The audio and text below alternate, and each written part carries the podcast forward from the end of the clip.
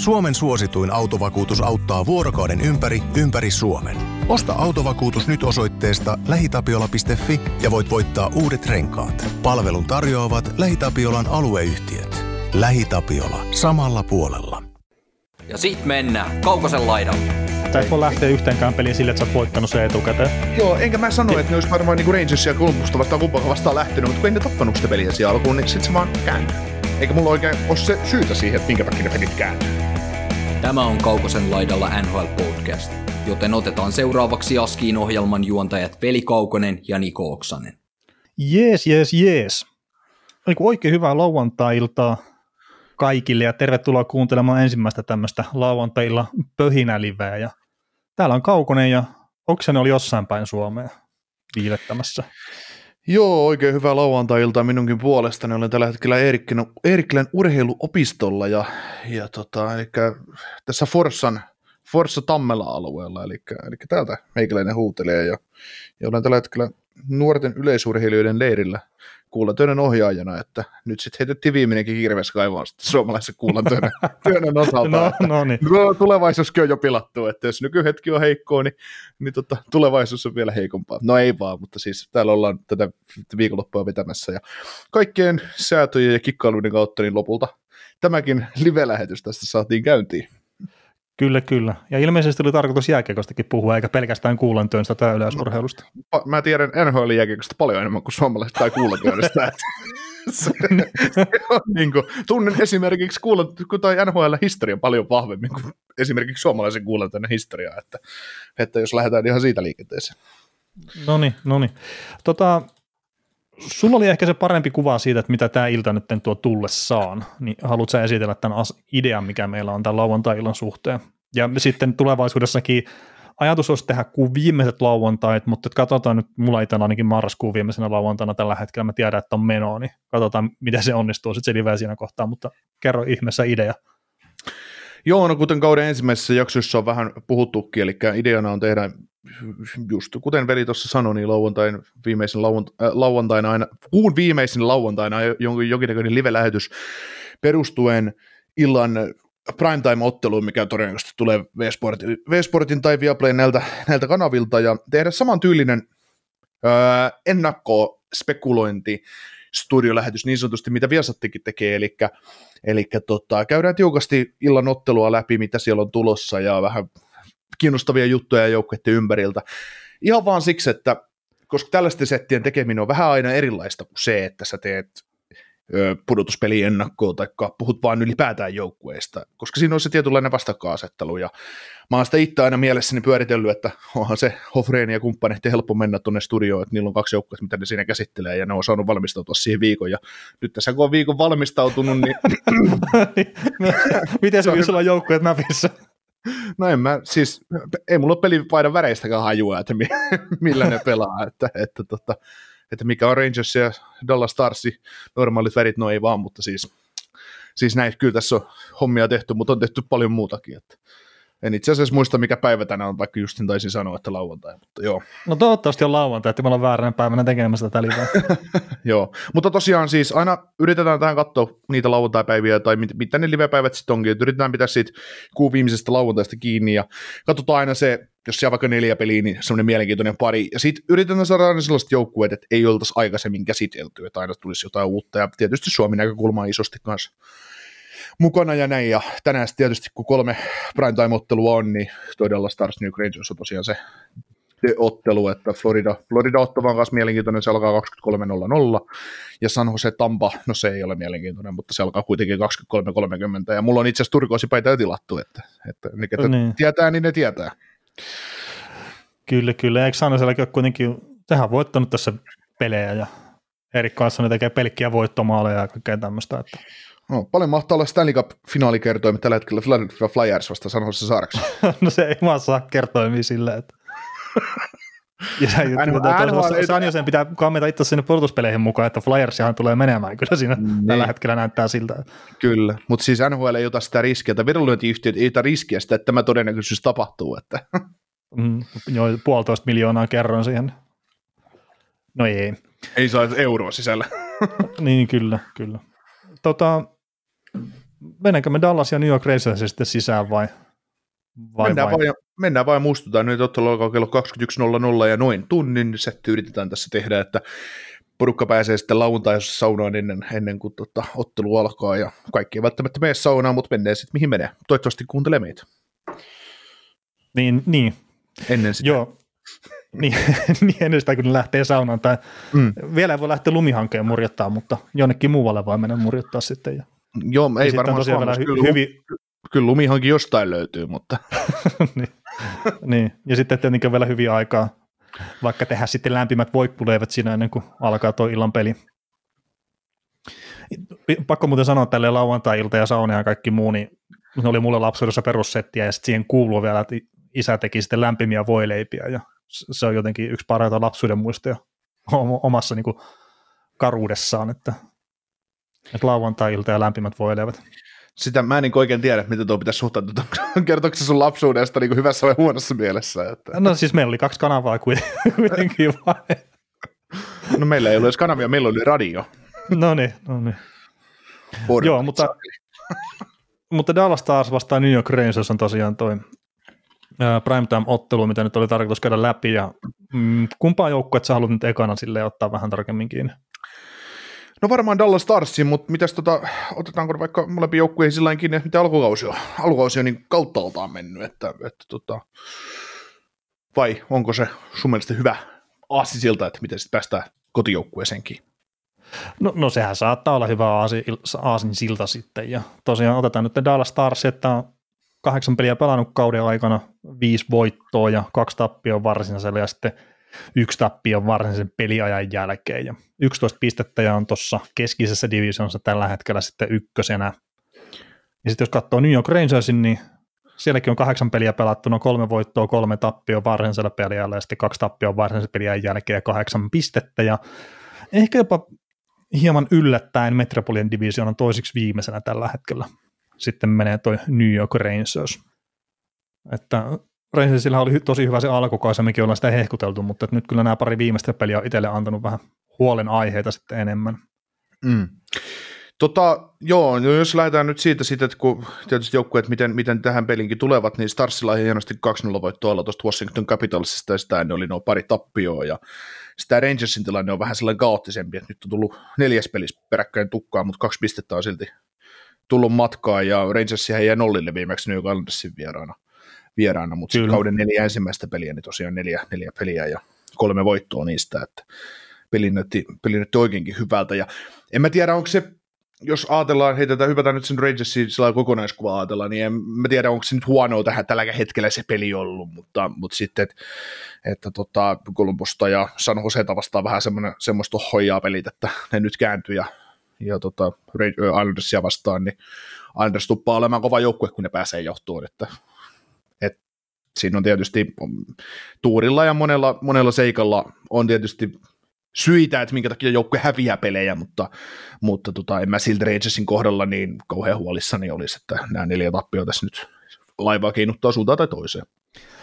No ei pitäisi heiluttaa, mutta että jos ottaa se Islanders-peli nyt, että mikä on se tuorein, niin siinä Rangers lauko paljon ja mäkin näen semmoisia twiittejä tuossa, että loi paljon maali odottamaan ja kaikkea tämmöistä, mutta mä väittäisin, että Rangersin hyökkääminen oli semmoista aika vaaratonta. Että saattoi päästä jopa laukoakin hyviltä paikoilta, mutta sitten tuommoinen pari viime vuoden tuttu ja turvallinen New York Islanders, että päästään laukoon joo, mutta suoralta linjalta, ettei aina kyllä liikutella kiekkoa siinä puolustusalueella yhtään poikkisuunnassa. Niin se semmoinen... haalarit puuttuu tyyppinen fiilis mulle jäänyt New York Rangersista. Että tehdään näennäisesti hyviä juttuja, mutta sitten ei ole ihan ehkä riittävästi tehty duunia. Ja se vaatii kuitenkin sitten NHL:ssä se vaatii aina sen, että sitten ihan oikeasti yritetään mennä sinne maalille ja ihan oikeasti pyritään tekemään se vastustajan pelaaminen vaikeaksi. Mm. Tässä näitä menneen viikon pelejä kun katselee, mitä Rangersikin on pelannut. Ainut matsi, mitä mä en ole kattonut, niin on tuo Colorado vastaan pelattu matsi, minkä ne hävisi rankkareiden jälkeen kotonaan 2-3, mutta tosiaan on levyllä tämä Columbus Blue Jackets ja Sharks-tappio ja sitten Anders-tappio. Niin tavallaan Andersiakin vastaan, mä en käsitä, mistä joku on keksinyt Rangersille maali odottamaan, niillä on maali odottamaan ehkä 0,2 mun ai-testillä, että 41 vetoa, mutta ei mun mielestä niillä oli ehkä, no se Kaapo Kakon paikka oli oikeasti vaarallisemmin. No se oli se paras paikka, ja sekin itse asiassa omalla hölmöllä tavallaan se kertoo Kaapo Kakon tämänhetkisestä NHL-urasta tosi paljon, että menisin tähän komean maalin, mutta enpäs tehnytkään. Mm. Että annat luvata, mutta et sitten kuitenkaan ihan loppuun asti pysty suorittamaan. Mm. Ja no tuossa itse asiassa ihan hyvä kommentti tietenkin tuli tuossa chatinkin puolella, että Shesterkinin kanssa on saanut pisteitä joka pelistä ja sitten Halakin kanssa ei, mutta just se Colorado-pelikin, niin no okei, siis Shesterkin pelasi sen pisteen Reinsoja sille, mutta se on taas sitä, mitä se oli viime kauden alussa sitten. Että et sä voi luottaa maalivahtiin ihan koko ajan, että se voittaa sulle pelejä tai se voittaa sulle pisteitä. Ja mä nyt väittäisin kuitenkin, että me ollaan Reinsojen kanssa ihan siinä samassa sekabotsi pelaamisessa kuin viime kauden alussa, mutta se on huolestuttavaa, että jos kakkosmaalivahti, mikä ei välttämättä ole pelannut mitenkään paskasti, etenkään Islandersia vastaan, että ei ollut mitään palaakaan voittaa sitä peliä sitten lopulta. Mm. Että sitten kun se lähti kääntyä Islandersilta se peli, niin ei Reinson silloin ollut vastaa siihen sitten kunnolla. Mm.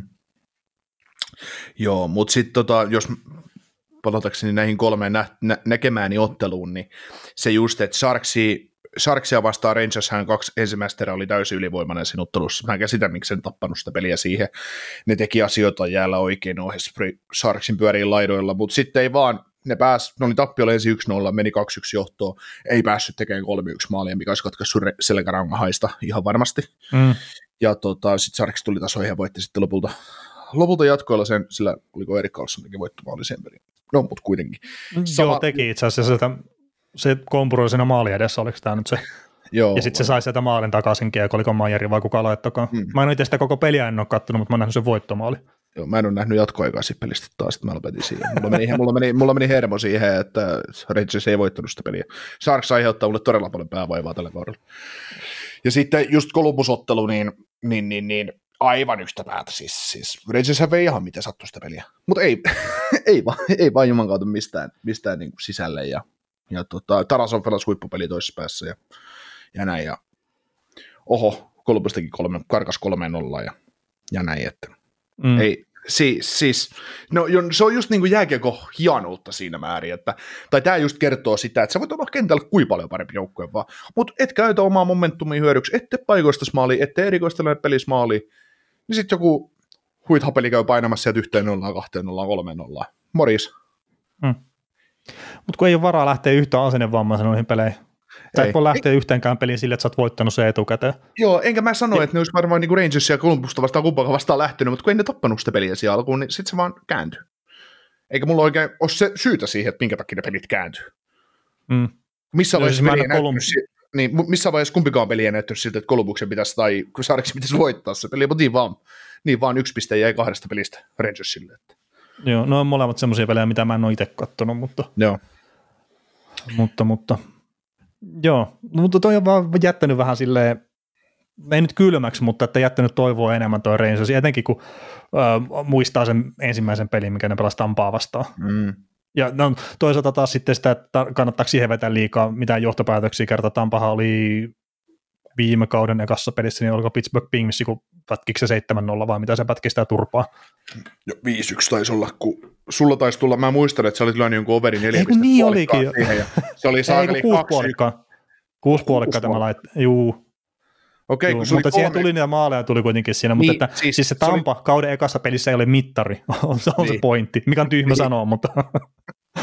Joo. Siis se oli se ensimmäinen peli Tampalla viime kaudella tosiaan joku semmoinen, että se oli yli 2-1-4 minuuttinen loppuun. Jonkun päättyi tämä 8 kertaa maalivahdin pois siinä lopussa, että on kai Pittsburgh puttaamassa aina 1 tyhjä lisää. Ja kyllä.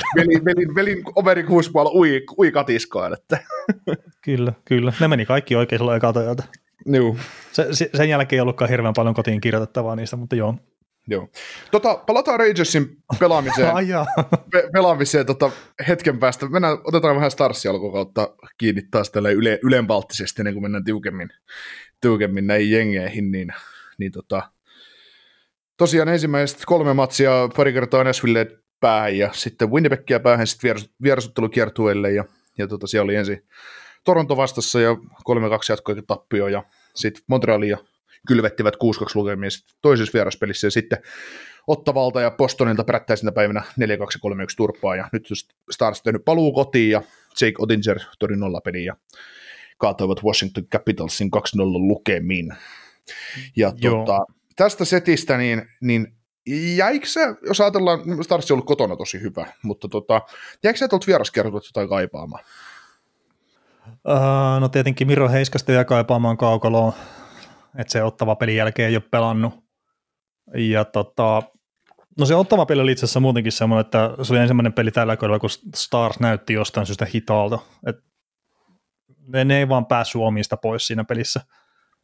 Että oliko se sitten Ottava hyvyyttä vai Starsi huonoutta, niin sitä on just paha sanoa, mutta sitten taas seuraava läpi Bostonia vastaan, niin mun mielestä Dallas pelasi oikein hyvin, mutta että Bostoni on vaan oikeasti hyvä joukkue tällä kaudella.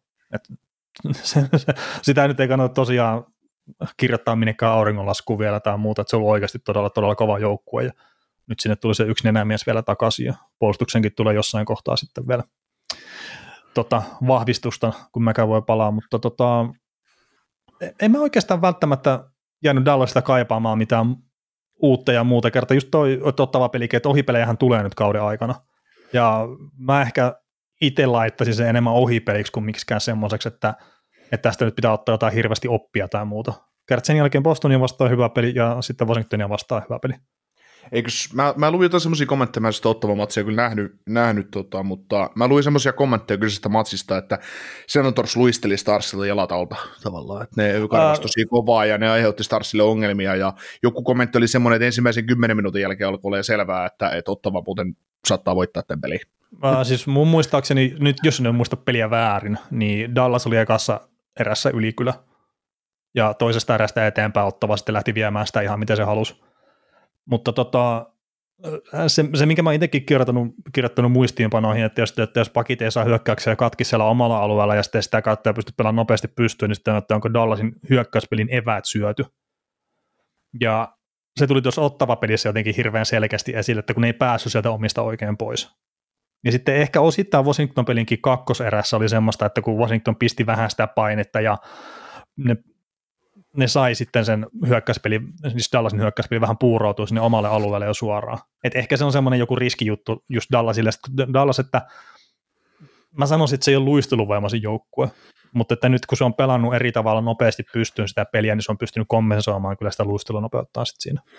Niin, se on kiekolla ja keuhkoja, niin se auttaa varmasti tätä asiaa, ja se on fiksu sana, tai fiksu ajatus NHL:stä ja jääkiekosta ylipäätään, että se saa just joku Joe Pavelski näyttää nopealta, kun se osaa pelata kiekon eteenpäin ja sijoittaa oikeaan paikkaan, vaikkei se suora luistelussa olekaan nopea. Niin, mutta ehkä silleen, että jos ei mitään pelitaktisia hommia tai muita niin haette, mitä meidän Dallasilta toivomaan, niin ehkä Roope Hintzin ketjulta mä oon jäänyt toivoa enemmän tässä nyt ihan muutamassa viime pelissä. Että se ei ole klikannut ihan sillä tavalla, kuin mitä se nyt viime kaudella oli parhaillaan, tai mitä se on esimerkiksi alkukaudestakin noita muutamia pelejä, mitä on nähnyt, niin ehkä se Hintzin ketju, että se ei ole ollut niin dominoiva. En osaa sanoa vielä, tai niin kuin, että allekirjoitatko Niko yhtään että minkä verran olet katsonut pelejä ja muita, mutta... No siis, mä luulen, että esimerkiksi näistä parista viimeisistä ottelusta sekä Boston että Washington Capitals matsit Washingtonin vastaan pelattua peliä en tietysti nähnyt, mutta se Heiskasen puuttuminen näkyy todella paljon sen kentän pelaamisessa. Niin siis koko Dallasin pelaamisessa. Niin, se näkyy Dallasin pelaamisessa oikein merkittävästi, mutta noitten pelaamisessa entisestään, koska siinä on peliälyllisesti puolustaja samaa luokkaa, mitä se hyökkäjät on. Ja sitten jos se vaihtuu se, Miro Heiskanen vaihtuu Colin Milleriin, niin on siinä nyt ero. No on siinä nyt ehkä puhutaan, että kuka tukee hyökkäystä. Että se on se omalla luistelullaan tai muuten, mutta joo, eihän se... Ei se sellaista tähtiloistoa se Hintz ja kumppaneiden peli on ollut, mitä siltä odottaa, mutta jo sanotaan, että kyllä ne ihan hyvin pelaa, vaikka niillä puolivalot on päällä. Että joo, ei niitä voi vartioimatta jättää, kyllä ne käy räppäämässä maaliin saman tien. Ei kun sekin voi sitten olla just, että se otetaan nyt eri tavalla se ketju kuin viime kaudella, mikä tietenkin kuulostaa tyhmältä käydä, se ainut ketju, mikä sai jotain aikaan Dallasilla viime kaudella hyökkäyksellisesti. Että sehän oli se taktiikka, oli varmaan bonusilla just silleen, että laita Hintzit kentälle, toivot, että ne saa jotain hyökkäyspäässä aikaa. Sitten seuraavat 3-4 minuuttia, kun nämä 3 muuta ketjua käy pyörimässä, niin sitten toivotaan, että vastustaja ei pysty tekemään mitään. Ja sitten taas pistetään Hintzit jäälle ja toivotaan, että ne saa jotain hyökkäyspäässä aikaa. Mutta toi Miron puuttuminen, se on ollut tosi iso kyllä ihan kaikin puolin, että se jotenkin ehkä selkeämmin näkyy, että miten haavoittuvainen se puolustus sitten on. Et Ryan Suter mitään pois siltä ottamatta, Esa Lindell, Jani Hakanpää, Colin Miller, kaikki on pelannut mun mielestä hyvin, mutta sitten Nils Lundkvist, niin ei sillä vaan Miron se appaisin tällä hetkellä mitään asiaa.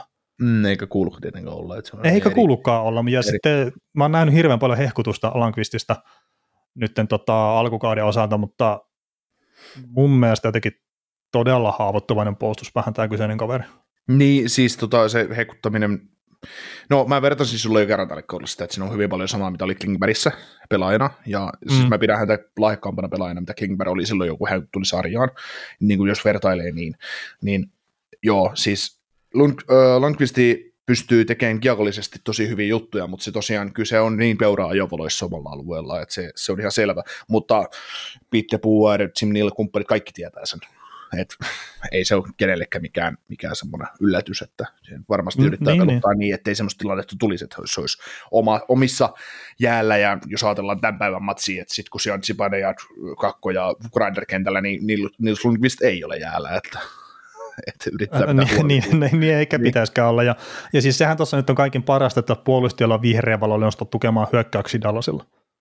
Ja sitä kautta ne saa esimerkiksi toisen aallon hyökkäysalueen mukaan, mikä on semmoinen ihan uusi juttu taas Dallasin pelaamisessa.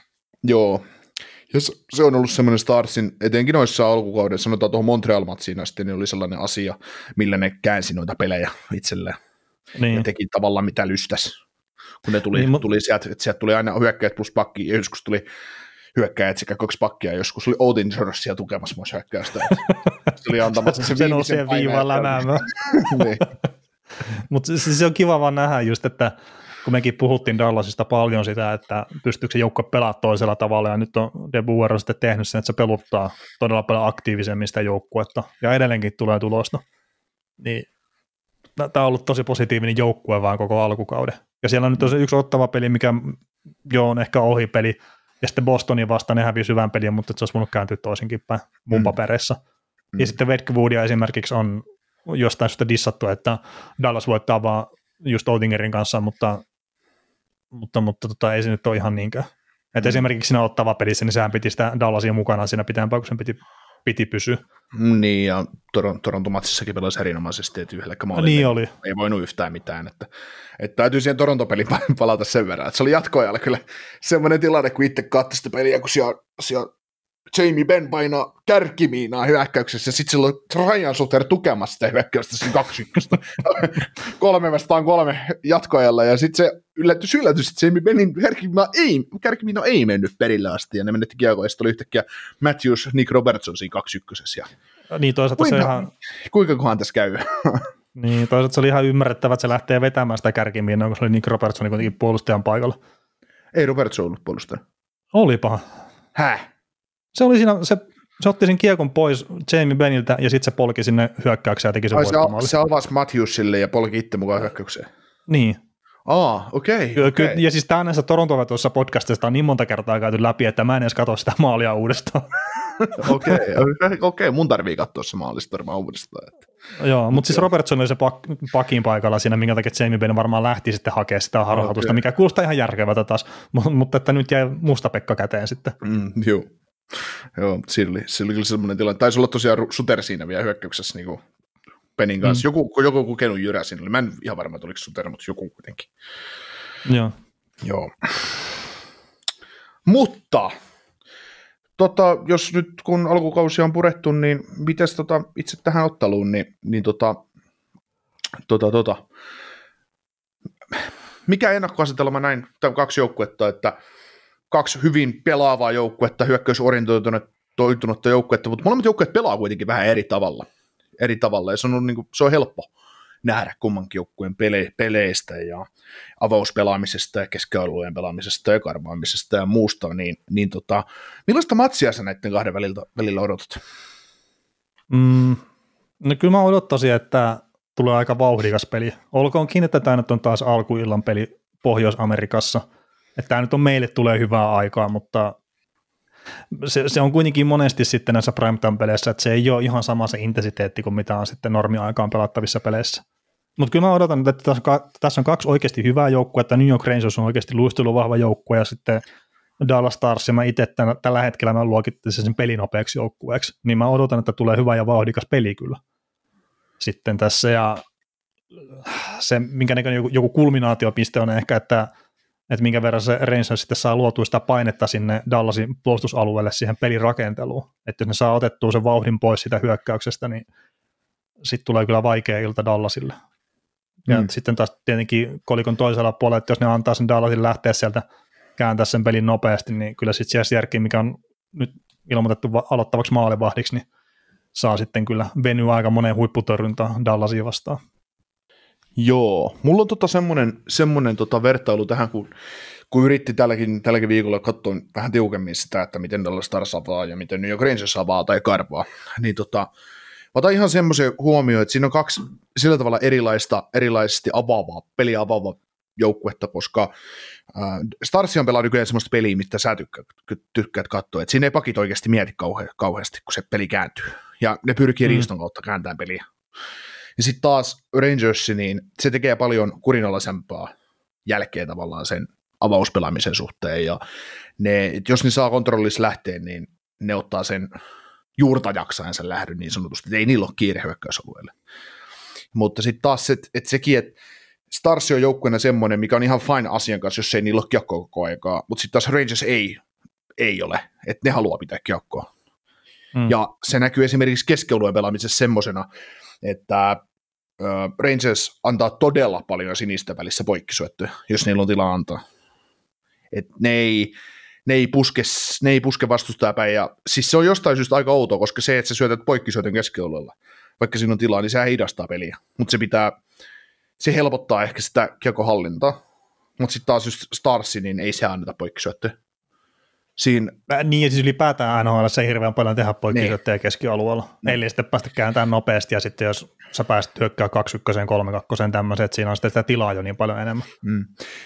Rangersin avauspelaamisessa on just semmoinen pointti, että lähtökohtaisesti, että jos se on pakki vaikka maalin takana, niin se yrittää avata laitaa, ja sitten siihen hakee keskelle sentteri tai hyökkääjä, hakee keskelle ja pelataan syöttö siihen. Mutta jos vastustaja osaa pelata sen pois, niin yleensä sitten se laidassa maalin takaa syötön antanut pakki, kun antaa laitaan toiselle pakille syötön, niin se yrittää kuljettaa punaiseen ja lyödä sen kautta päätyyn ja ajottaa sen päätykiekkohaun. Ja jos esimerkiksi sit on semmoinen tilanne, että et ei haeta kontrollia oman maalin takaa, että haetaan vaikka sit oman peipisten päällä on kaksi pakkia rintasin, niin ne saattaa antaa yhden pakkipakin ja antaa sen jälkeen pitkän syötön hyökkäys sinisen päälle ja siitä hyökkäysalueelle. Ne saattaa, ja siinäkin voi tulla vielä poikkisyöttö tavallaan vasemmasta laidasta oikeaan laitaan. Vasemmasta niin kuin tavallaan oman puolustusalueen sinisen kulmasta hyökkäysalueen kulmaan ja sitä kautta alueelle. Et siinä on aika monta semmoista variaatioa. Sitten taas, ja sitten jos miettii niin kuin nousevia puolustajia, ketä kummassakin joukkueessa tekee sen, niin kummassakaan joukkueessa kukaan muu puolustaja ei tuo jalalla kiekkoa ylös kuin Dallas Starsissa Miro Heiskanen ja New York Rangersissa Adam Fox. Ja mä luulen, että se on itse asiassa jännä, kun Fox ei ole kuitenkaan ihan jalkanopean puolustaja. Ei, mutta mä yritin selvittää tämän asian niin kuin ihan kysymällä eräältä jääkiekosta ymmärtävältä valmentajalta, ja en saanut vastausta häneltä siihen, että onko se sovittu asia ihan joukkueen sisällä, että sovitaanko joukkueessa se, että sinä olet se pelaaja, joka tuo muut pakit avaa. Ja sitten, jos lähdetään siitä, otetaan vielä toinen pelaaja, joka saa tuoda jalalla kiekon ylös, jos se käy sen alhaalta hakemassa New York Rangersin puolelta, niin se on Artemi Panarin, kukaan muu. Fox ja Panarin on kaksi pelaajaa, jotka hakee kiekon ja tuo sen itse ylös. Mutta siinä on ehkä se tilipussi sitten selittää myös, että ehkä ne on sen verran hyviä pelaajia, että ne saa siihen vapauden. No joo, ja sitten Panarin, mikä pelaa muuten ihan hyvää alkukautta nyt, niin kyllähän sille pitää antaa se vapaus sitten, että se on niin hyvä siinä kiekon kanssa ja se on niin hyvä syöttämään. Että se harvemmin onnistuu itseänsä pulaa hommaamaan kyllä sillä. Mutta tässä on nyt, kun mä pääsin siihen, että mitä ne joukkueet tekee keskeilyillä, mitä ne yrittää keskeilyillä, niin jos Rangers ajoitukset kusee ja ne heittelee niitä poikkisyöttöjä keskeilyillä ja Stars lukee sitä huovointakirjaa, niin sitten tulee oikeasti se Störkinille tulee hiki. Ja ei tule pelkästään hiki, vaan saa kaivaa kiekkoa maalista. Sieltä tulee semmoinen, kun Stars osaa kääntää pelin niin taitavasti, että kun ne saa katkon, siinä on kolme hyökkääjää pakki. Se on saman tien 4 miehen rintamäkö, jos tulee. Niin. Miten sä luulet, että no mulla nyt ei ole semmoinen 100% varma, mutta mulla on semmoinen mielikuva, että Starsi sitten, että jos se ottaa tuommoisen hitaan hyökkäyksen vastaan, niin se on sitten 1-1-3 käytännössä sitten ryhmittynä, että se on sitten 3 siinä siniviivan päällä, niin että altistaako toi sitten enemmän siihen, että ne joutuu tekemään niitä siirtokiekkoja sinne päätyyn New York Rangers? No varmaan, mutta sitten se tosiaan, mä luulen, että Rangers tekee nekin aika harkitusti ihan vaan siksi, että kun ne lyö sen, niin ne tietää, että siinä on 2 menossa perään. Mm. Ja sitten se just, että tämmöisistä niinku päätykiakoista tai siirtokiakoista, kun semmoinen hieno nimi on annettu niille nykyään, niin, kun puhutaan karvauspelistä, että jos vastustajalla, esimerkiksi Starsilla, on kontrollilähtö, niin Rangers karvaa 1-2-2. Ne lyö keskusta sumppuja, se on 1 antamassa passiivisen karvauksen, mutta jos on häröpallo pakeilla, niin sinne lyödään aina 2 miehen paine Rangersilta. Ja silloin esimerkiksi Rangersin puoluston viisikko on tosi auki, eli se saattaa pakit olla jopa omalla sinisellä, ja sitten on se 1 hyökkäjä siinä keskialueella. Eli jos häröpallotilanteesta Starsi pääsee murtamaan sen aggressiivisen 2 miehen Rangersin karvauksen, niin sitten se on aina ylivoimahyökkäys Rangersillä. Kun Rangers tavallaan se tekee riskin karvauksessa, ja no, se on ehkä just, voi sanoa, että prosenttikiekko, että ne on laskenut sen, että 60% ne tilanteesta voittaa, ja ne saa keskialueella sitten sen katkon kuitenkin, ja kääntää pelin taas toiseen päähän, tai ottaa hallinnan itsellään. Näin syvällistä pelitapa-analyysiä nyt tällä kertaa. Joo, tämä menee yli ymmärryksen osittain ainakin itsellä, mutta ei katse haittaa. Onko yksittäisistä pelaajista jotain semmoisia, mitä sä haluat nostaa esille kummastakaan joukkueesta? No ehkä matsappeen kautta, niin se on mukava lähteä käsittelemään. Eikö se ole sullekin aina semmoinen mukava asia, että vertaillaan 2 joukkueessa aina samantyylisiä pelaajia vastapuolella yleensä, niin niiden kautta? No miksei sitten vaikka matsappipelaamisen kautta? Niin. No siis jos lähdetään mielenkiintoisista pelaajista, niin Marchment ja Kreider, siinä on aika lailla 2 samantyylistä voimahyökkääjää molemmissa joukkueissa, niin, ja ne on 2 mielenkiintoista pelaajaa. Mm. No, Mason Marchment, kesällä ihmeteltiin, että kun kaveri sai 3x4,5, ei kun 4x4,5 soppari Starsissa, että oliko ylihintainen lappu, tai mikä tämä laputarina oli, niin alkukausi on antanut semmoisen kuvan, että ihan hyvä lappu, ja Kreiderin kohdalla, kun hän sai joskus aikoinaan sen 8 vuoden lapun, niin ihmeteltiin sitäkin, että miksi sellaisen lapun sai, ja mun mielestä se on kääntynyt aika hyväksi lopuksi tälle joukkueelle. No joo, teki se 50 maalia viime kaudella. Niin. Ei tule tekemään tällä kaudella, mutta joo. Joo, mutta pääsääntöisesti näin, niin, jos sun tarvitsisi tällä hetkellä valita näistä pelaajista, ihan pelaaja, niin kumman sä otat joukkueeseen? Marchment vai Kreider? Hmm.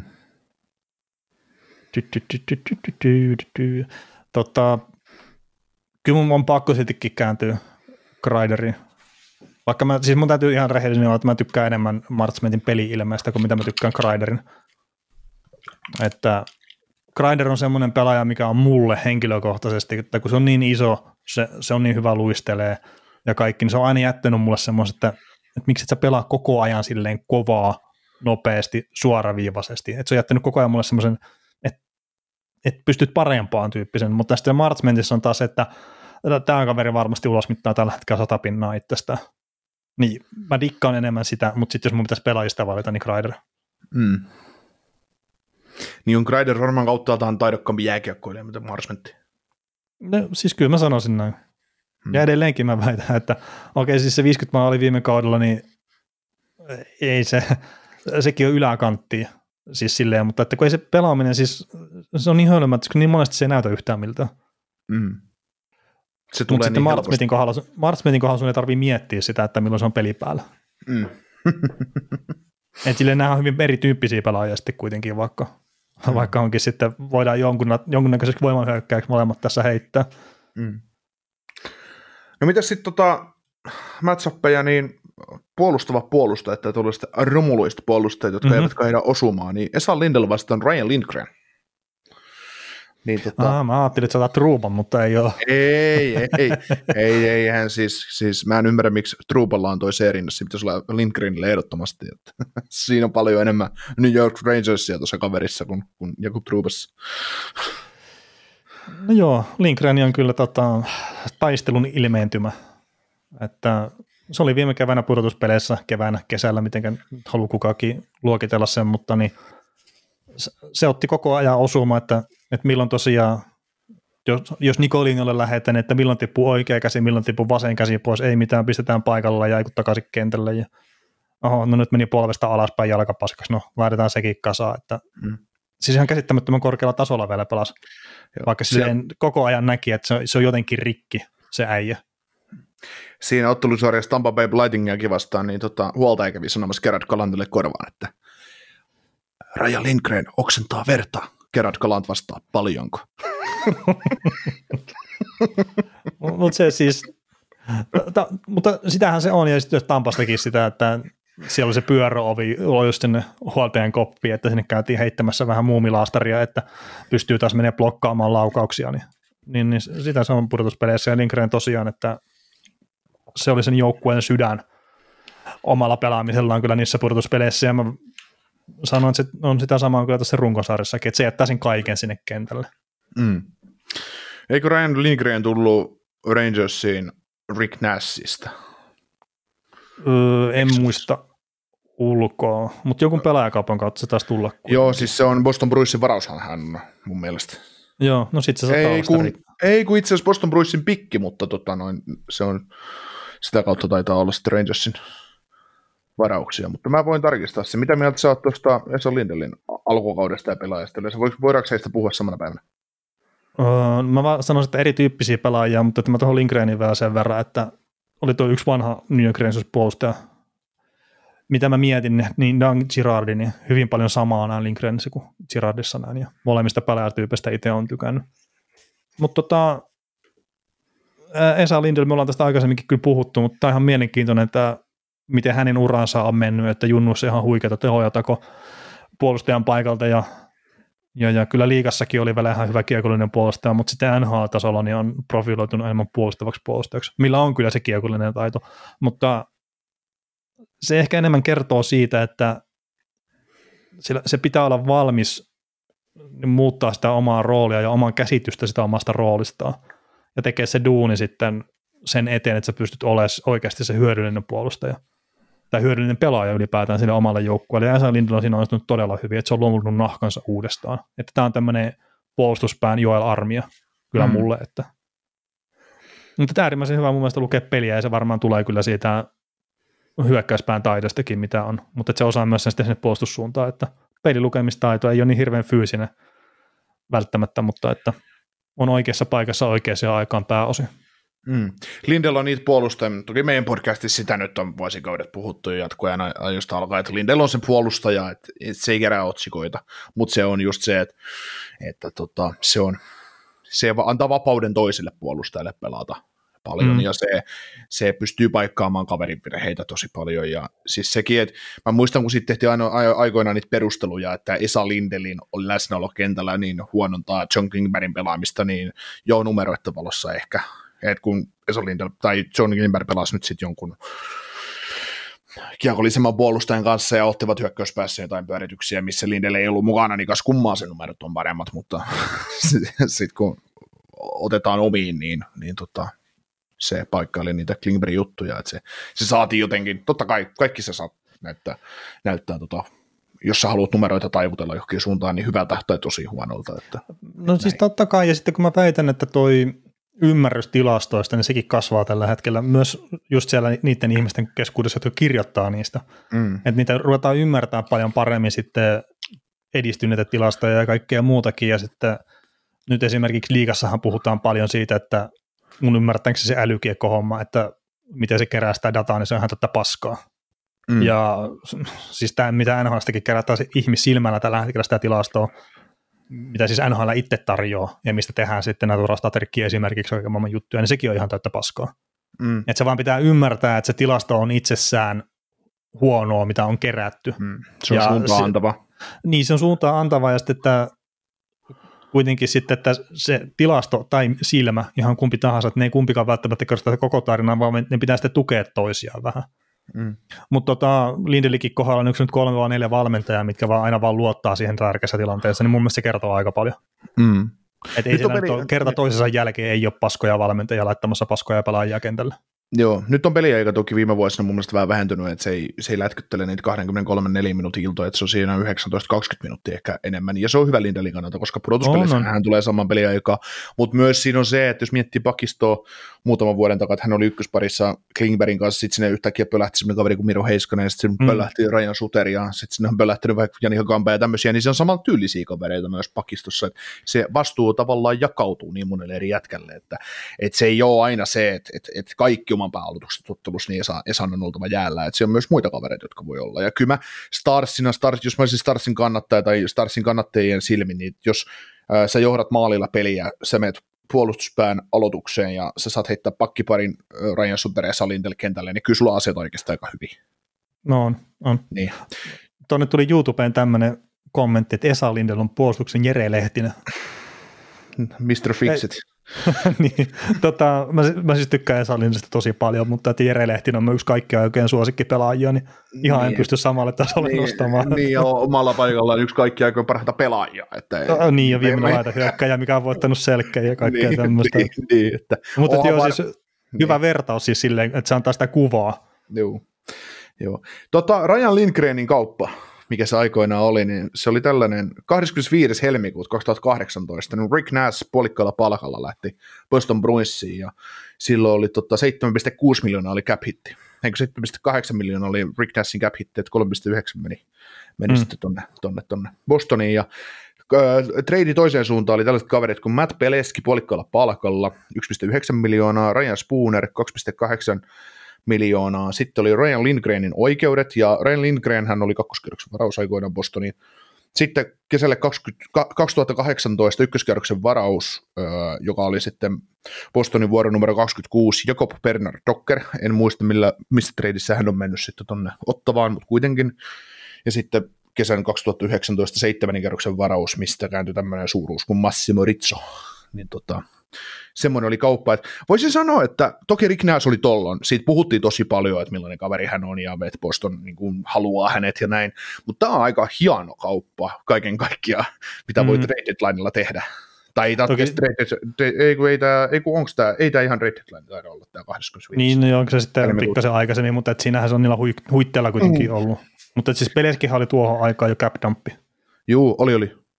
Ja sitten onko tuo nyt ollut niitä hetkiä sitten, kun Rangers on laittanut se kirjeen, että me ollaan nyt rebuildissä.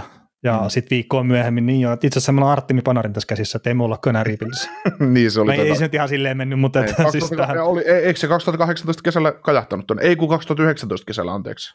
Joo, mutta siis Rangersin rebuildi on ollut aika lyhyt silleen, jos johonkin muihin joukkueisiin vertaan. Joo, ja se oli kaikki Rangersin vanita, että me ollaan kauan, tää on ihan hirveätä paskaa, ja no niin. Niin, ne katsoi Buffalon suuntaan. Niin, nyt ne on Stanley Cup contenderia, että... No joo. Tietenkin siis pelissä pitää tapahtua paljon vielä positiivista, ja uskon, että tapahtuu, ja muutamien kavereiden pitää kehittyä, Kakko, Lafrenière, katselen teitä, että... Mutta on siis kaikki mahdollisuudet tietenkin jopa tänä ja keväänä mennä ihan päätyy asti. Joo.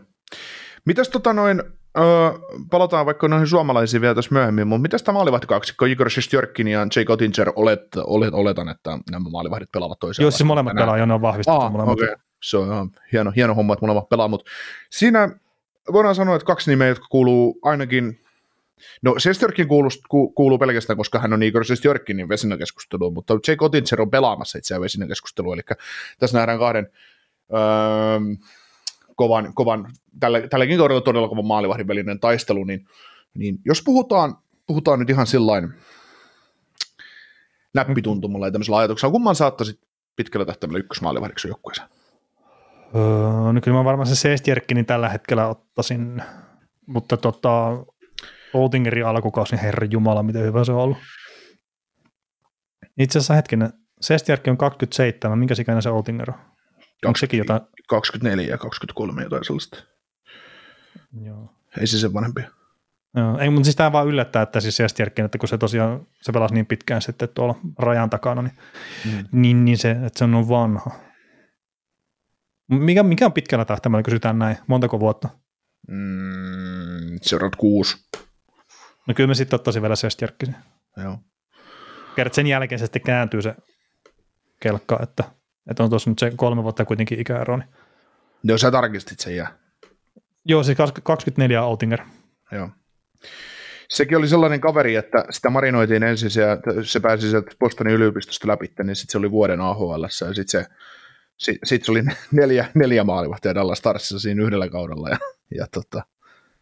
Vai tuliko se kuplapudotuspeleihin? Se taisi olla ekan kerran mukana jo, Starsin mukana. Joo, taisi olla, ja sitten toi viime kausi, että miten näiden pistää sen farmiin, ja sitten siellä marinoidaan, ja sitten loppukaudesta ylös ja kaikkea tämmöistä, niin mikä ilmeisesti oli nyt se oikea suunnitelma, mutta sitten siitä Pisopetse tipahti pois loukkaantumisten takia, ja Kudopin tipahti myös loukkaantumisen takia sitä pois, ja Oettinger vähän... Holtby tippu loukkaantumisen takia. Niin sekin sitten vielä. Niin. Mutta se Oettingerille se paikka tavallaan aukesi, että kaikki muut, me emme vittää pelaa, että tuossa vaan tänne. Niin. Joo, siis toi niin kuin Dallasin, että jos on nyt suunniteltu tolleen, ja se kävi tolleen, niin lähti vähän hemmetimainen joulu siinä. Kävi, koska ne voisi olla ihan hirveässä palkka-ongelmista tällä hetkellä nyt tämän maalivahtien kanssa. Mutta Jim Nillihän sanoi ennen viime kauden alkua, että Oettingerille on sen tason maalivahti, että hänen täytyy pelata paikka itsellensä. Niin. No hän pelasi. No niin, pelasi joo. Ja, siis se oli, mä en käsitä minkä takia ne hankki niitä maalivahteja sinne 86 kappaletta viime kaudella, että mä olisin jo lähtenyt. Mä en ole GM ja siihen on syystä minkä takia mä en ole GM, mutta siis se, että kun on nähnyt Oettingeria pelata junnuissa ja nähnyt just teknisiä juttuja, sitä rauhallisuutta ja sitä ei ole hätää ikinä missään ja semmoinen, se on niinku, tiedätkö kun mulla on Oettingerista semmoinen, että 2-3 vuoden päästä se on semmoinen robottibraise. Niin, mutta siis se Shesterkinhan on ihan sitä samaa jo nyt. Niin, mutta siis se just, että tarkoitan sitä, että tulee poikkisyöttö P-pisteelle ja Oettinger liukuu luistimen varassa toisella puolella, ottaa hörpy vesihuikan siinä välissä, nappaa hanskalla pystystä se one-timeri kiinni. Et niitä voi laukaa vähän paremmin. Et siis Priceistahan on tyyliin tämmöisiä, että sieltä tulee joku ihan kaamea paikka, niin sitten se valiukuu eteen ja nappaa hanskalla pois. Mutta hyökkää tosi huonolta. Se on itse asiassa joskus mielenkiintoista, kun mitä on vaan kuullut keskusteluita muissa podcasteissa, että nyt kun on Carey Pricinkin kanssa, niin juttelee, että minkälaisia juttuja ne pystyy lukemaan sitä pelistä, että just jostain mailla lavan asennosta ja kaikesta tommosesta, niin se on ihan joskus kiva päästä jonkun oikeasti huippumaalivahdin kanssa, sori, en nyt mitään pois sulta Oksanen, mutta että jonkun oikeasti huippumaalivahdin kanssa juttelee siitä, että minkälaisista jutuista ne lukee sitä, että mitä tapahtuu seuraavaksi pelissä. Mm. Kerta kyllähän se nyt Carey Pricekin, että jos se pystyy sen poikkeuselta ottaa silleen vaivattoman näköisestikin, niin onhan se lukenut sen tilanteen etukäteen. On, totta kai. Ja sitten se on lukenut sen, että ketä siellä toisella puolella on. Koska niin, että tarviiko ottaa kovaa potkua sivulle vai ei. Vai niin ja siis se näkee sen, että kuka sen syöttää, että ylipäätään meneekö se syöttö perille ja millainen se syöttö on, niin sitten tietää sen, että kuka siellä laukomassa. Ja kun se tuntee vasta, että se on eri asia, jos sä meet nykypäivänä, että se on, ajatellaan nyt vaikka tämän päivän peliä, ei ota nyt pelaajalta mitään pois, mutta jos ajattelee, että sieltä tulee Zipanen ja Kreider tulee 2-1, niin jompikumpi syöttää toiselle, tulee veto. Niin se on kumman haluaisit laukomaan? No ja Zipaneni. No siis sama. Niin. Itälläkin. Siis kaikki kunnia Kreiderille, mutta että jos suoraan tuosta laukaisi, niin Zipan pitäisi laukossa. Niin, no joo, se on yksi parhaimpia siinä NHL:ssä. Niin. Ei mitään pois Ovechkinilta esimerkiksi, mutta se on yksi parhaimpia. Siis se tekee ihan, mä en käsitä, kun se sihti olisi vähän parempi, niin se tekisi oikeasti tosi paljon maaleja. Yleensä vaan pleksit soi.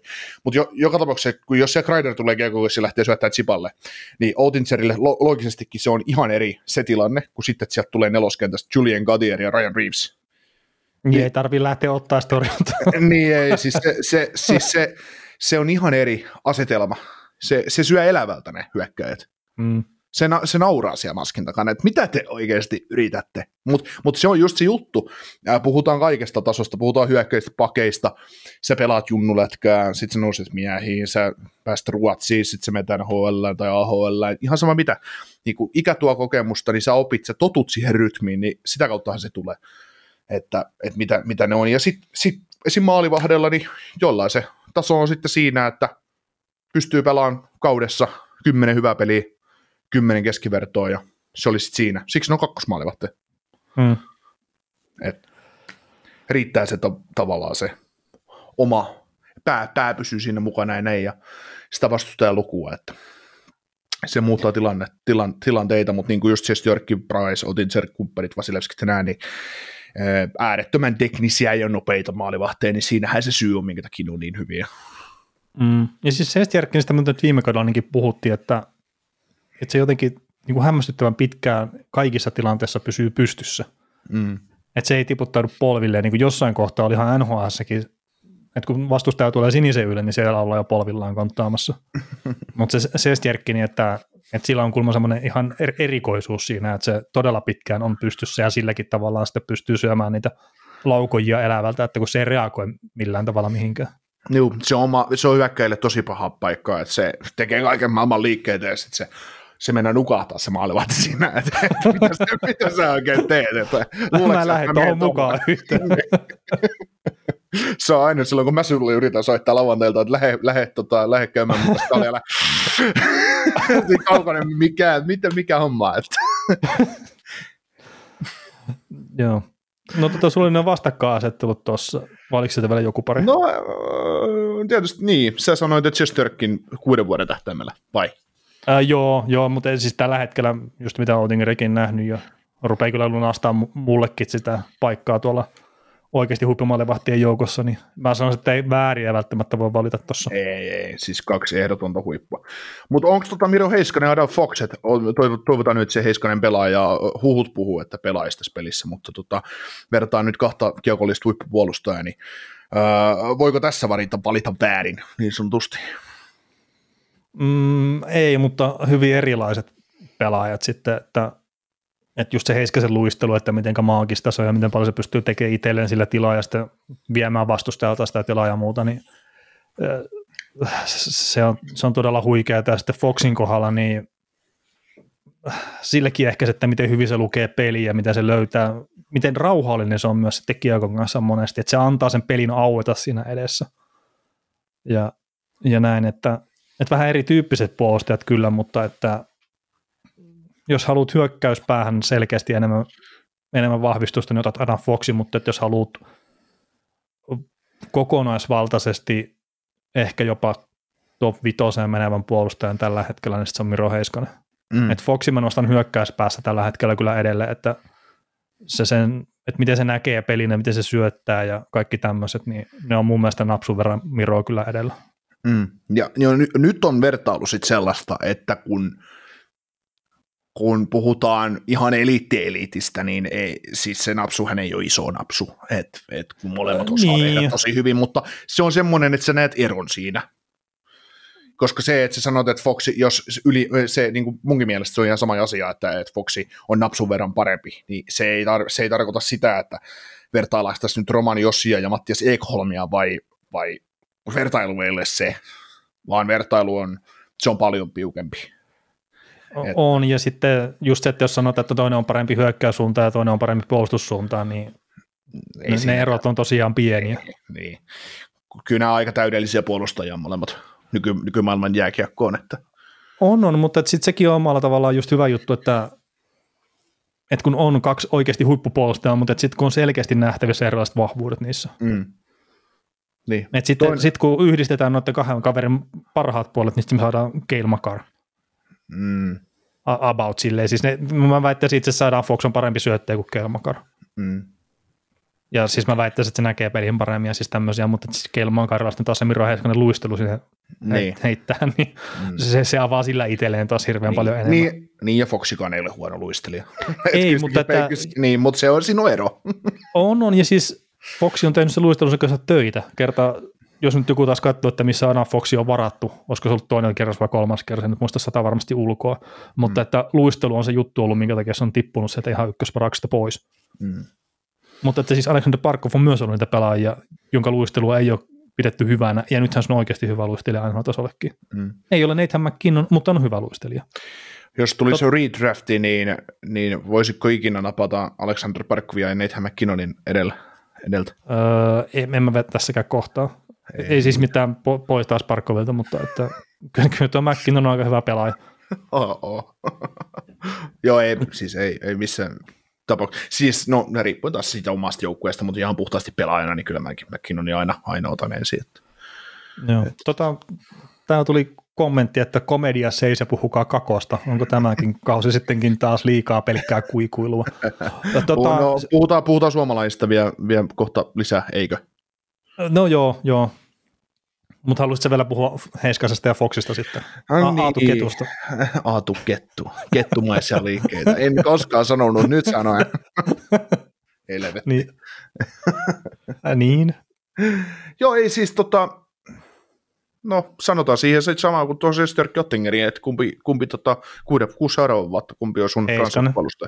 Okei. Heiskanen. Joo. Siis kaikesta huolimatta niin Heiskanen ja sitten, kun mä uskon, että nyt tämä kausi sitten, kun toivottavasti nyt tosiaan pelaa tässä pelissä ja sitten loppukaudenkin, että pysyy terveenä ja kaikkea muuta, niin se pääsee oppimaan sitä hyökkäyspelaamisesta niin paljon enemmän kuin mitä se on oppinut tähän hetkisellä NHL-urallaan. Ja se tulee tekemään kovat pisteet. Sanottiin muistaakseni ennen, kun sä sanottiin, että 50 pistettä vaan näyttää. Mm. Mitäs silloin nyt sitten? No siis... Piste per peli? Ei ole ihan niin kuin vaan katsotaan nyt itse asiassa. Tai mitä sillä Heiskasella nyt oli. Joo. 6 peliä 3 pistettä, mutta että siis kun voisi olla paljon enemmän. Niin kuin sillä voisi olla 12 pistettä. No se nyt on. Niin. Ja sitten on hyvä tuo Robertson Hintz Pavelski, että jotenkin tuntuu, että vähän nihkeätä, mutta näinkin on melkein piste per pelit ohjassa kaikkea. Niin.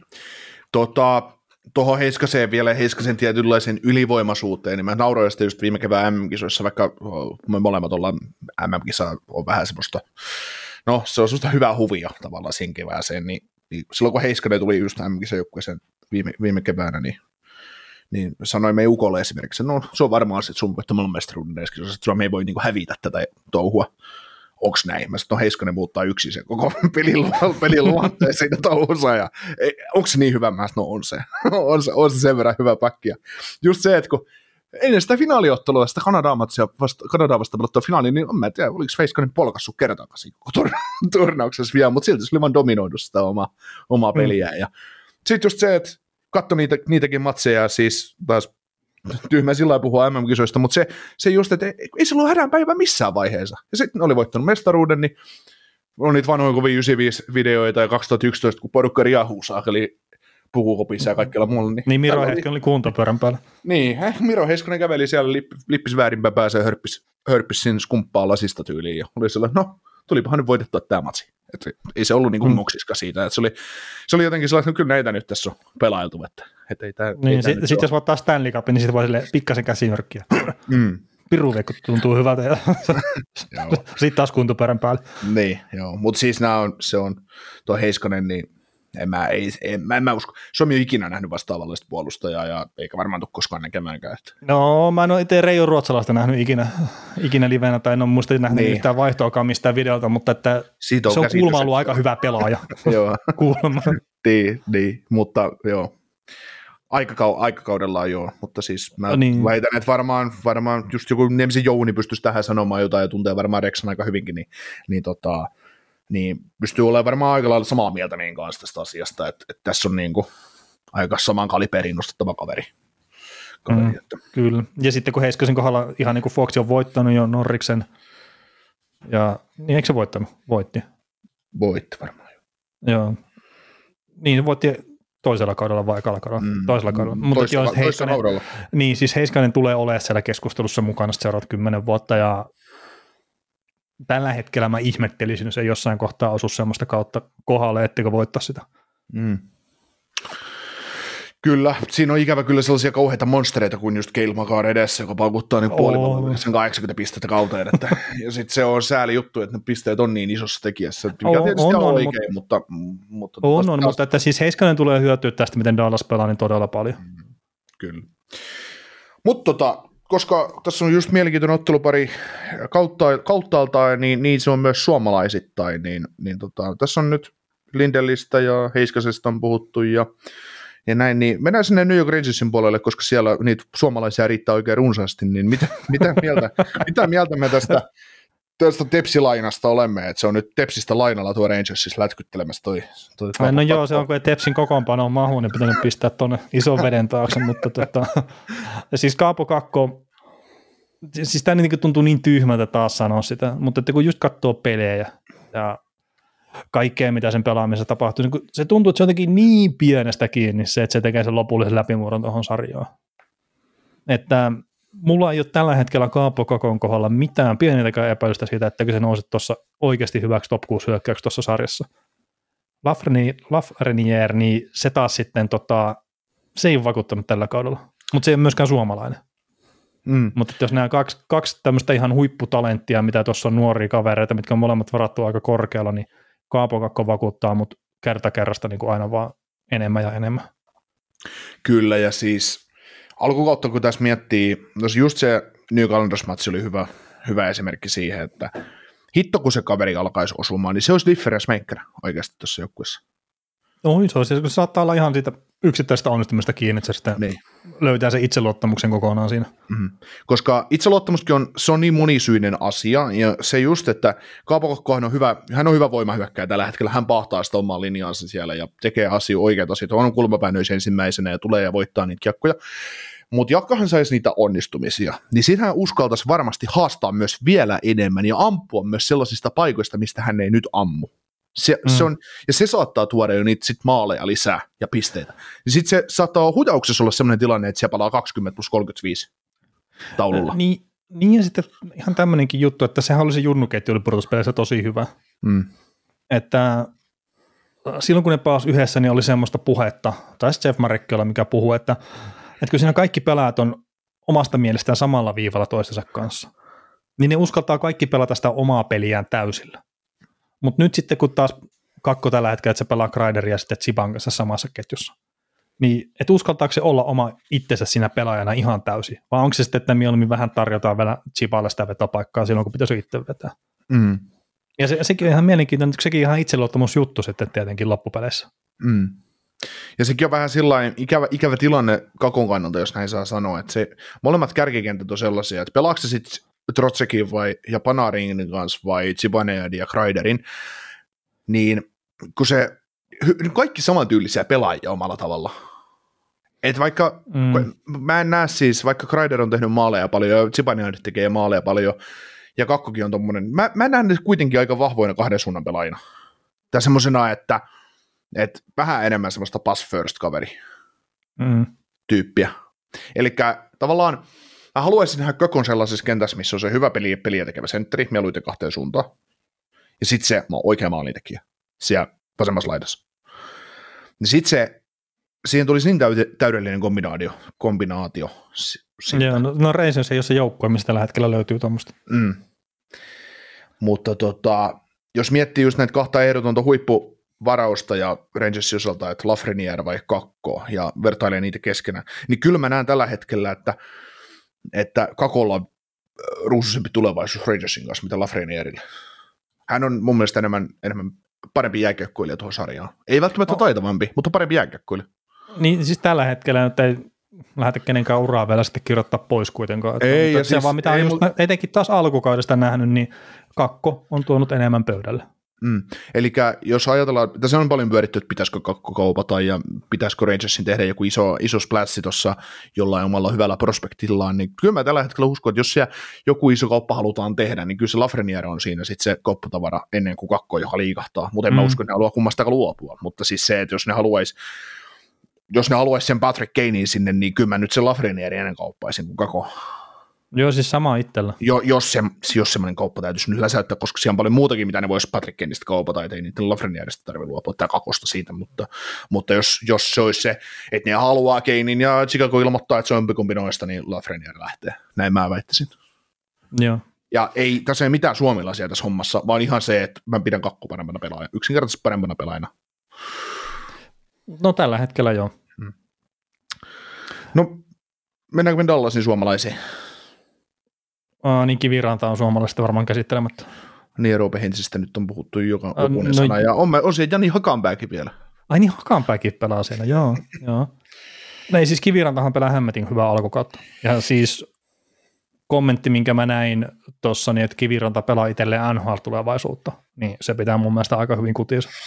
Että on tullut muuten ihan erilaisena pelaajana taas tähän kauteen kuin mitä oli viime kausi. Ja sitten taas, että onko aktiivisempi pelitapa, mikä nyt Dallasilla on, niin se antaa sitten Kivirannan tyyppiselle pelaajalle ehkä vähän paremmat mahdollisuudet näyttää sitä omaa tekemistä. Sieltä nelosketjusta käsin. Joo, neloskenttä ylemmässä ei saa missään nimessä nousta, mutta sitten just se, että ennen tuosta joukkueesta Denis Kurjanov lähtee niskapärsyttävällä helvettiin. Lähtee. Siis se on ihan turha kaveri ollut tuossa joukkueessa. Joo, se on nyt jo toista kautta ihan pihalla. Siis... Vaikka ei nyt muutamaa peliä saa, ei sen puolesta sanoa mitään, mutta kaverissa on odotukset ja kavereissa pitäisi olla taitoa ja maltikovoimaa, niin ne voi sen kaupata nyt Coloradon tuosta ja sitten alkaa 40 maalia paukuttelee siellä sitten, mutta se on sitten... No se voi olla mahdollista, mutta siis niin. Se ei ole saanut mitään itsestään irti tuossa Dallasissa.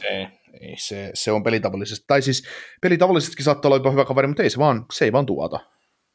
Se on ongelma pelaaja siinä, ja sitten kun sieltä tulee just Maverick Borgue tai Lukas Stankkoven tai jotain vastaavia kavereita alkaa tulemaan tuohon sisään, niin sitten se ei joka tapauksessa turhaksi, että saattaa olla tänä vuonna jo se, että Nilli vetää liipasimesta tekee jonkun kaupan ja Kurjanovon lihoina. Että. Niin, ja saattanut tehdäkin, mutta tästä... Silläkin on sitä palkkaa jonkun verran, että sitä nyt kuka tahansa ota silleen vaan hyvää hyvyyttä vastaan sitten. Mm. Mutta se on, Kurjanov on ainakin semmoinen pelaaja, että ei se nyt niin huono pelaaja ole, etteikö se nyt tuossa joukkueessa mene, mutta se, että trade deadlineilla ihan hyvin johonkin, jos jostain joukkueesta, joka on ulkona playereista, haluat vahvistusta, että just kun miettii jotain Vancouveria, että jos se puuhoiravat tulee sieltä markkinoille, niin Kurjanov on yksi palainen, mikä tulee sitten liikahtaan kyllä toiseen suuntaan. Mikä on ihan selvä asia. Joo, ja siis tämä nyt, Kurjainen on heitetty tuossa vähän ympäri kokoonpanoa, mutta että nyt jos se pelaa Marchment ja Seguinin kanssa tuossa kakkosketjussa, niin sehän oli paljon toimivampi tämä kakkosketju silloin, kun tuo Dilandria oli siinä. Ja itse asiassa tuo Dilandria, niin sitäkin on pidetty menetettynä lupauksena Dallasin kohdalta, mutta mä oon digannut tosi paljon siitä, mitä mä oon nähnyt tällä kaudella Dilandrialta, että tekee duunia siis niin maan perusteellisen paljon. Joo, onko siellä muita epäilyä kuin minä? Siis kyllä kai, että koko Dallas on sen kirjoittanut pois. Joo. Et sä nyt ole koko Dallasin fanikunta kuitenkaan. Ja sitten jos varauksesta rupeaa olemaan enemmän kuin 3 kuukautta aikaa, ja se ei ollut itse sen läpi, niin kyllähän sitten ruvetaan, fanit menettää hermonsa jo. Mutta siis Delandria on ollut todella hyvä. Mä oon tykännyt siitä, että se tekee tosiaan sen duunia, se kaivaa ne kiekot ja kaikki muut, ja se toimii siinä Seguinin ja Marchmentin kanssa. Hittu, että se toimii hyvin. Että kun siinä on Marchment ja sitten Delandria, ne on molemmat on työmyyriä, ja sitten Seguinikin pääsi vähän nauttia siitä. Ja no nyt se sitten pelaa Delandria ton Wyatt Johnson ja sitten Jamie Bennin kanssa samassa kentässä. Niin mutta kyllä sekin on hyvä kenttä. On, ja siis Johnstonista on taas mielenkiintoinen, että sillähän tulee se 9 peliä nyt täyteen tässä. Että mitä ne tekee sen kaverin kanssa, mutta se on pelannut niin hyvin, että se on melkein pakko pitää ylhäällä. Joo, ei, siis olisi se kauhea loukkaus, että sä pistät sen OHL lätkyttelemään nyt, että eihän se, ei siinä mitään järkeä. Siis kaveri voi pakuttaa 40 pistettä tänne HL:ään tällä kaudella. Joo. Niin, ja siis, minkä takia? Ja siis Johnston teki se, että havainto, mikä itsellä on, niin lähinnä vaan, että se tuppaa ole oikeassa paikassa oikeaan aikaan aika usein. se on vaan just silleen, että se löytää itsensä jotenkin vaikka sitä maalieestä. Joo. Että voi puttaa sen kiekon, ei nyt ihan tyhjää maalia, mutta että kuitenkin voi puttaa vaan siihen. Joo. Ja se on semmoinen ominaisuus, että joillakin pelailla se nyt vaan tuppaa olemaan, esimerkiksi Joe Poveskilla tässä joukkueesta myös, ja sitten toisilta pelailla sitten taas ei ole, esim. Denis Kurjanovilla. Joillakin vierannasta Denis Kurjanovin kautta Ty Delandriaan ja sieltä Wade Johnstonia, että ihan hyvin suomalaiset. Niin. Pahoittelen, mutta se oli mun vika, että sä avasit tämän oven, että mä pääsin sitten kertoa, että joo. Ei mitään, mutta siis kun Joel Kiviranta, niin todella pirteä ilmestys on ollut. Hakanpää, no ei oikein hyvässä eikä huonossa silleen näy, että silloin se pelaa hyvin. Niin, ja siis yksi Jim Nealin varmaan parhaita semmoisia yksittäisiä hankintoja, pikappeja, mitä on tehty vapaalta markkinoilta. Tuollaisia niiden hankintojen täytyy ollakin mun mielestä. Että sä hankit syvyyttä, sä hankit täytepelaajia joukkueeseen, Hakanpää on siinä hyvä, sille ei makseta liikaa liksaa ja se toimii rightin pakkina. Antaa kovuutta, pystyy, ei ihan kädetön hyökkäys sinisellekään. Niin, ei missään niin nimessä. Ihan jees, ei siinä. Hieno homma, että hommat luistaa ja näin, että kelpaa. Kyllä. Mitäs halutaanko me ottaa tarkemmin vielä siihen Roope Hintziin kiinni? Niin, no Hintsihän on ollut yksi Dallasin parhaita pelaajia sitten kuitenkin, että vaikka itse on jäänyt odottamaan enemmän, niin Hintz on ollut kyllä todella hyvä. Hyvä koko kauden. No ihan ehkä pari viimeisintä peliä, niin se ketjulta on ollut vähän hiljaisempi, mutta eiköhän se rupea taas toteuttaa sitten ihan sinne tulostaulullekin asti. Mutta en mä tiedä, onko Hintzistä mitään semmoista uutta sanottavaa ainakaan. Ei hyvässä eikä pahassa, että ei, se on vakiinnottanut paikkoja NHL:n ehdottomana top 6 sentterinä. Ja... Niin, ja siis kyllä mä sanoin, että ihan ykkössentterinä menee tuossa.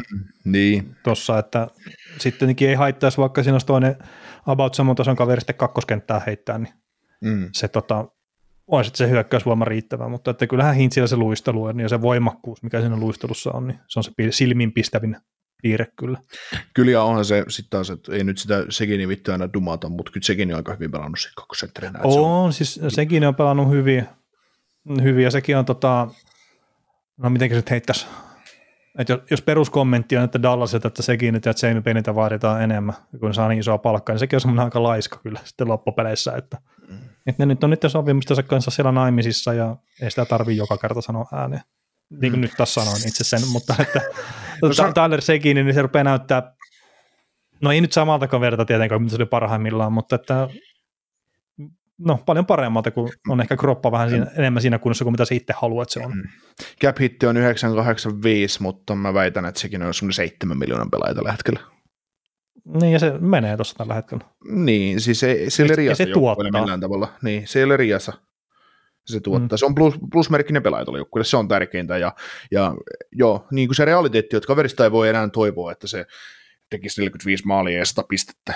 Mutta se, että se pystyy olemaan hyvä kakkosentteri tuossa joukkueessa, vaikkakin tienaa liikaa, mutta se, että se nyt on siinä ja pääasia, koska hän on ollut myös paljon paskempi, mitä hän on tällä hetkellä. Ja kun nyt ei voi enää sanoa, että sekin on paska. Hän on hyvä pelaaja tällä hetkellä tuossa joukkueessa. Niin, ja sitten jos ei kroppa vaan toimi, niin ei se pelaaja maha sille yhtään mitään, vaikka se kuinka paljon toivoisi pelaavansa paremmin tai haluaisi sitä. Joo. Onko meille tullut jotain kysymyksiä tähän jaksoon liittyen tai tämän ohjelman alla? Onko mitään sellaista? Ei ole tähän jaksoon liittyen tullut, että tuolla on sitten jotain muita kysymyksiä, on kyllä muutamia, mutta mulla ei ole mitenkään ylhäällä ne kyllä. Okei. Okay. Onko sulla YouTuben toi kysymyshomma auki? On se tuossa auki, että jos joku nyt haluaa jotain kysyä, niin laittakaa nyt ihmeessä pistäkää kysymyksiä YouTuben puolelta, niin pidetään hetki vielä tätä linjaa sitten auki tässä. Joo, no otetaan nyt vaikka, pistäkää sen aikaa, me otetaan tämmöiset pienet veikkaukset tähän illanotteluun, vai oliko sulla jotain muuta, mitä pitäisi? No siis mä olin vielä tämmöinen klassikko heitetä, eli erikoistilanteet, niin tietenkin pelejä on hirveän vähän, ja erikoistilainen määrä on aika vähän, mutta että Dallasilla ylivoima 23%, alivoima 89%, aika kovaa tasoa molemmat. New York Rangers, mikä on ollut pari viime kauden aikana todella hyvä ylivoimajoukkue, nyt 20 pinnasta on tuo ylivoima ja alivoimasta 79 pinnasta, niin voisiko sitten olla tämä erikoistilanne pelaaminen sitten yllättäen keskiössä, kun lähdetään tulosveikkauksia tekemään, tai mitä ylipäätään tässä matsissa tapahtuu? Niin, siis se Rangers ylivoima on yllättävän huono siihen nähden, ketä sitä pelaa. No joo, mutta sitten tietenkin, että 30 kertaa näköjään on tällä hetkellä päässyt kokeilemaan ylivoimaa ja 6 maalia, ja samat 6 maalia on myös Dallasilla, mutta 26 ylivoimaa. Että. Mm. Mutta ne on tosiaan niin vähän, että tuohon kun nappaa yhden maalin lisää, niin se muuttuu se prosentti aika paljonkin. Että. Joo. Mutta onhan tuossa sitten joku Colorado Avans vetää 38 pinnaa ylivoimaa, niin se on jo vähän epäreilua. Se ei paranne jäähyä ottaa Avanssia vastaan. Ei, ja sitten kun hitto, niin ne jäi nollille New Devilsia vastaan, kun mä katsoin sen pelin, niin oli siinä useampi ylivoima. Kumpi se piti nollat, Vanacek vai toi Blackwood? Vanacek. Se on sulla siellä Jahussa sitten. Että oliko se mulla maalissa?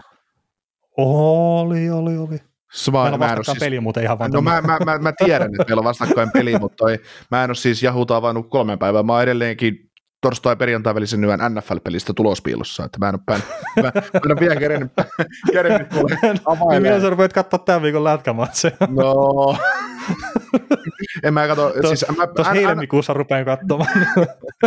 NFL:stä pystyy olemaan tulospiilossa, mutta NHL:ssäkin pystyy olemaan tulospiilossa helposti vaikka 2 päivää, mutta se on just, että mä voin avata sitä Yahoo'ta, kun mulla on siellä yksi NFL-fantasia, ja sitten mulla on se NHL-fantasia, niin sitten mä näkisin se tuloksen välittömästi. Vaikka ei mulla todennäköisesti ollut mitään pelaajaa edes pelissä, mutta silti kun mä oon tulospiilossa, niin mä haluan nähdä edes tulosta. Niin. No sun itse asiassa tarvitsisi käydä päivittäin sun kokoonpanoa tältä päivältä. Ihan vaan tämmöinen heitto, että siellä saattaa olla joku pelaaja penkillä. Sitten. Paljon mä otan sulta turpaan tällä viikolla. Paljon sä joudut? Sulla on kaikki maalivahtikategoriat, että olisiko se joku 12, 5 tai 10, 5 tai jotain tämmöistä. Tää? Johdaks mä sua? Etkä joha, kun oot häviöllä. Hemmetin hyvä. Niin kuuluukin olla. Hemmetin hyvä. No mietin nyt, ois se nyt nöyryytys, jos semmoinen kaveri, joka on pelannut 200 vuotta jotain fantasia, seuraa kaikki tilastot, ottaisi turpaasta tämmöiseltä idiotilta. Mietin nyt oikeasti. No hei, mä oon hävinnyt kuitenkin 2 ekaa viikkoa. No, mutta sä et pelannut mua vastaan. En olekaan. Krikiltä tuli tämmöinen kysymys, että top 5 valmentajat liigassa ja NHL-liigaa nyt tarkoitetaan, että ei lähdetä Olli Jokisia ja kumppaneita sitten tähän ottamaan. Jaa, et ei ollut tähän peliin tullut kysymystä. No tähän peliin siis oli siis toiveessa jotain kysymyksiä, mutta ilmeisesti ollaan purettu aika hyvin asioita. Mutta NHL parhaat valmentajat, niin kyllä tämänhetkisissä aktiiveista, niin kyllä John Cooper on aika lähellä ykköstä ja Bruce Cassidy on aika lähellä kakkosta ja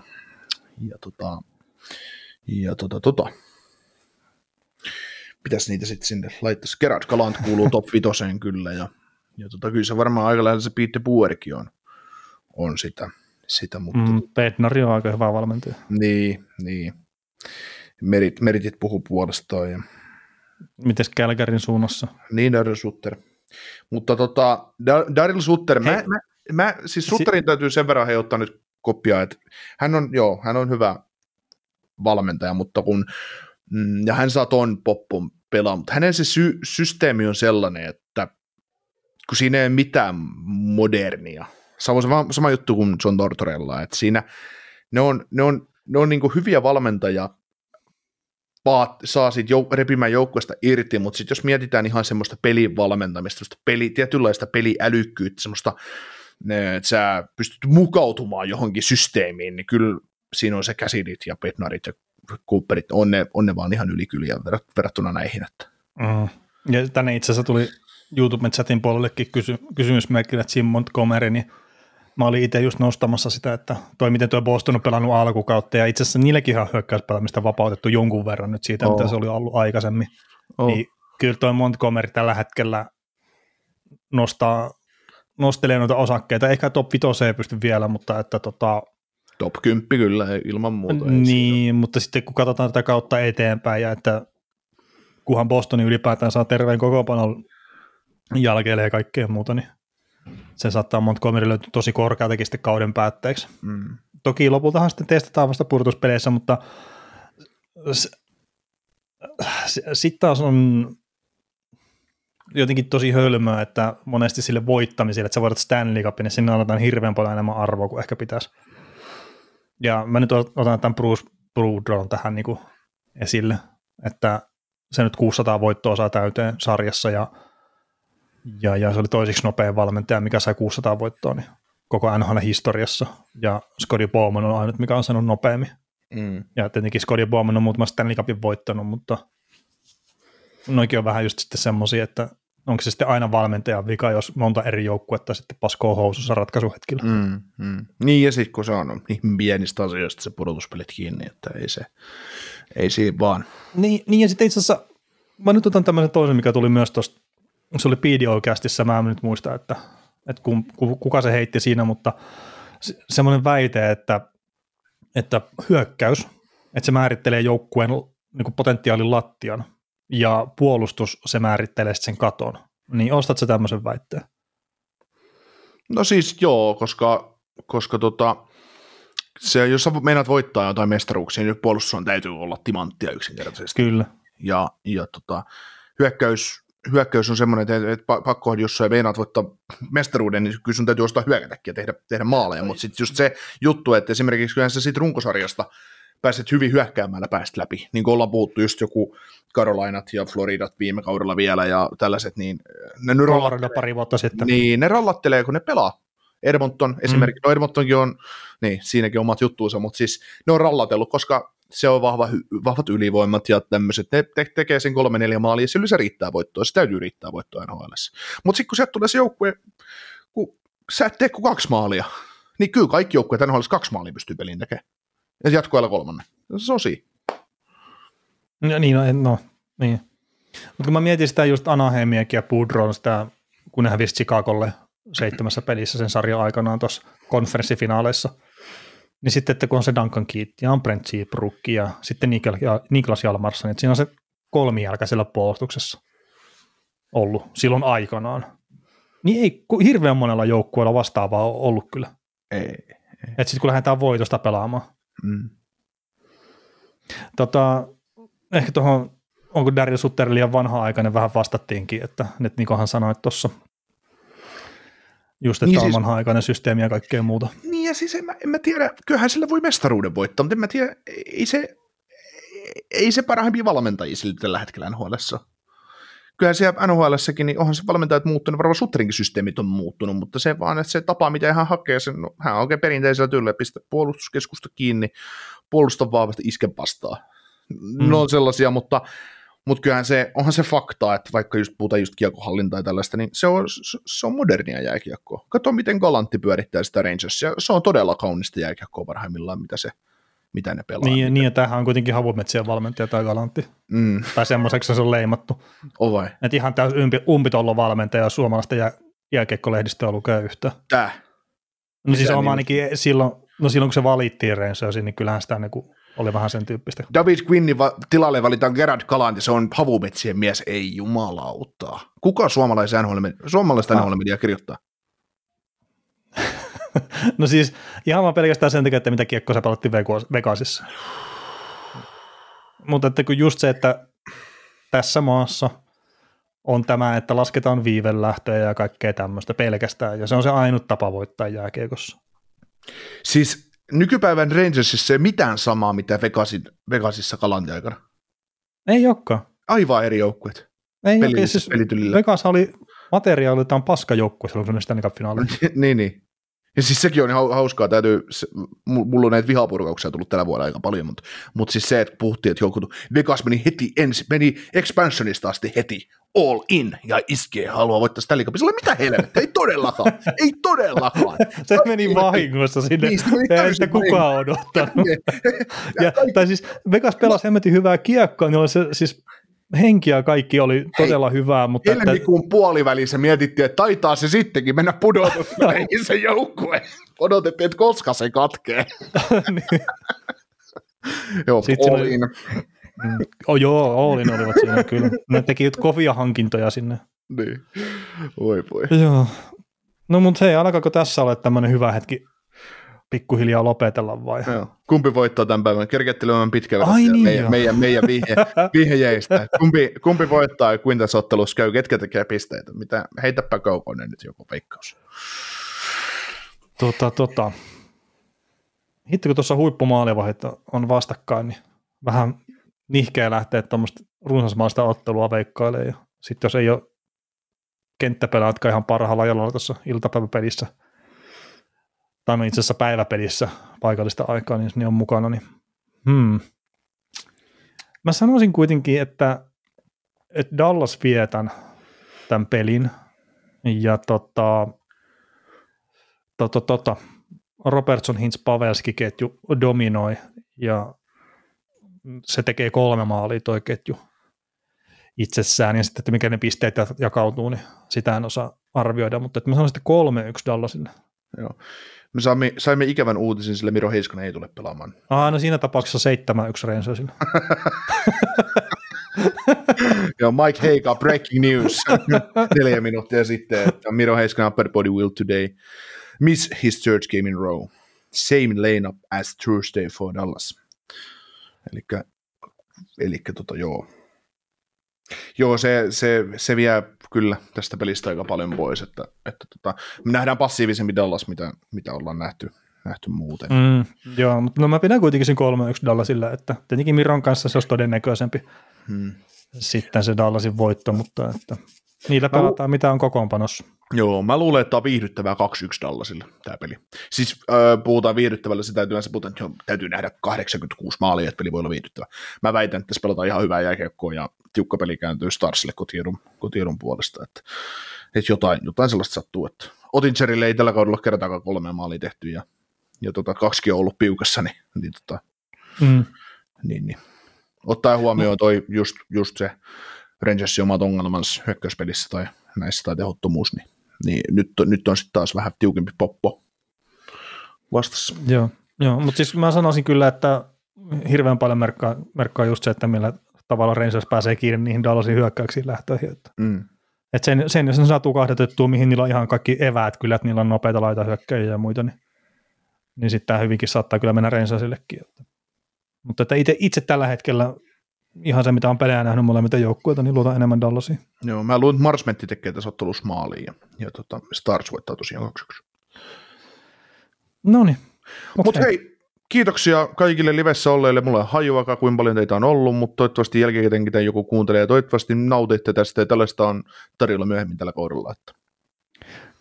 Kyllä. Mutta hei, mä laitan autoron tuosta nyt pyörimään ja omastakin puolesta isot kiitokset ja palataanhan sitten maanantaina taas ääneen ihan normijakson kanssa.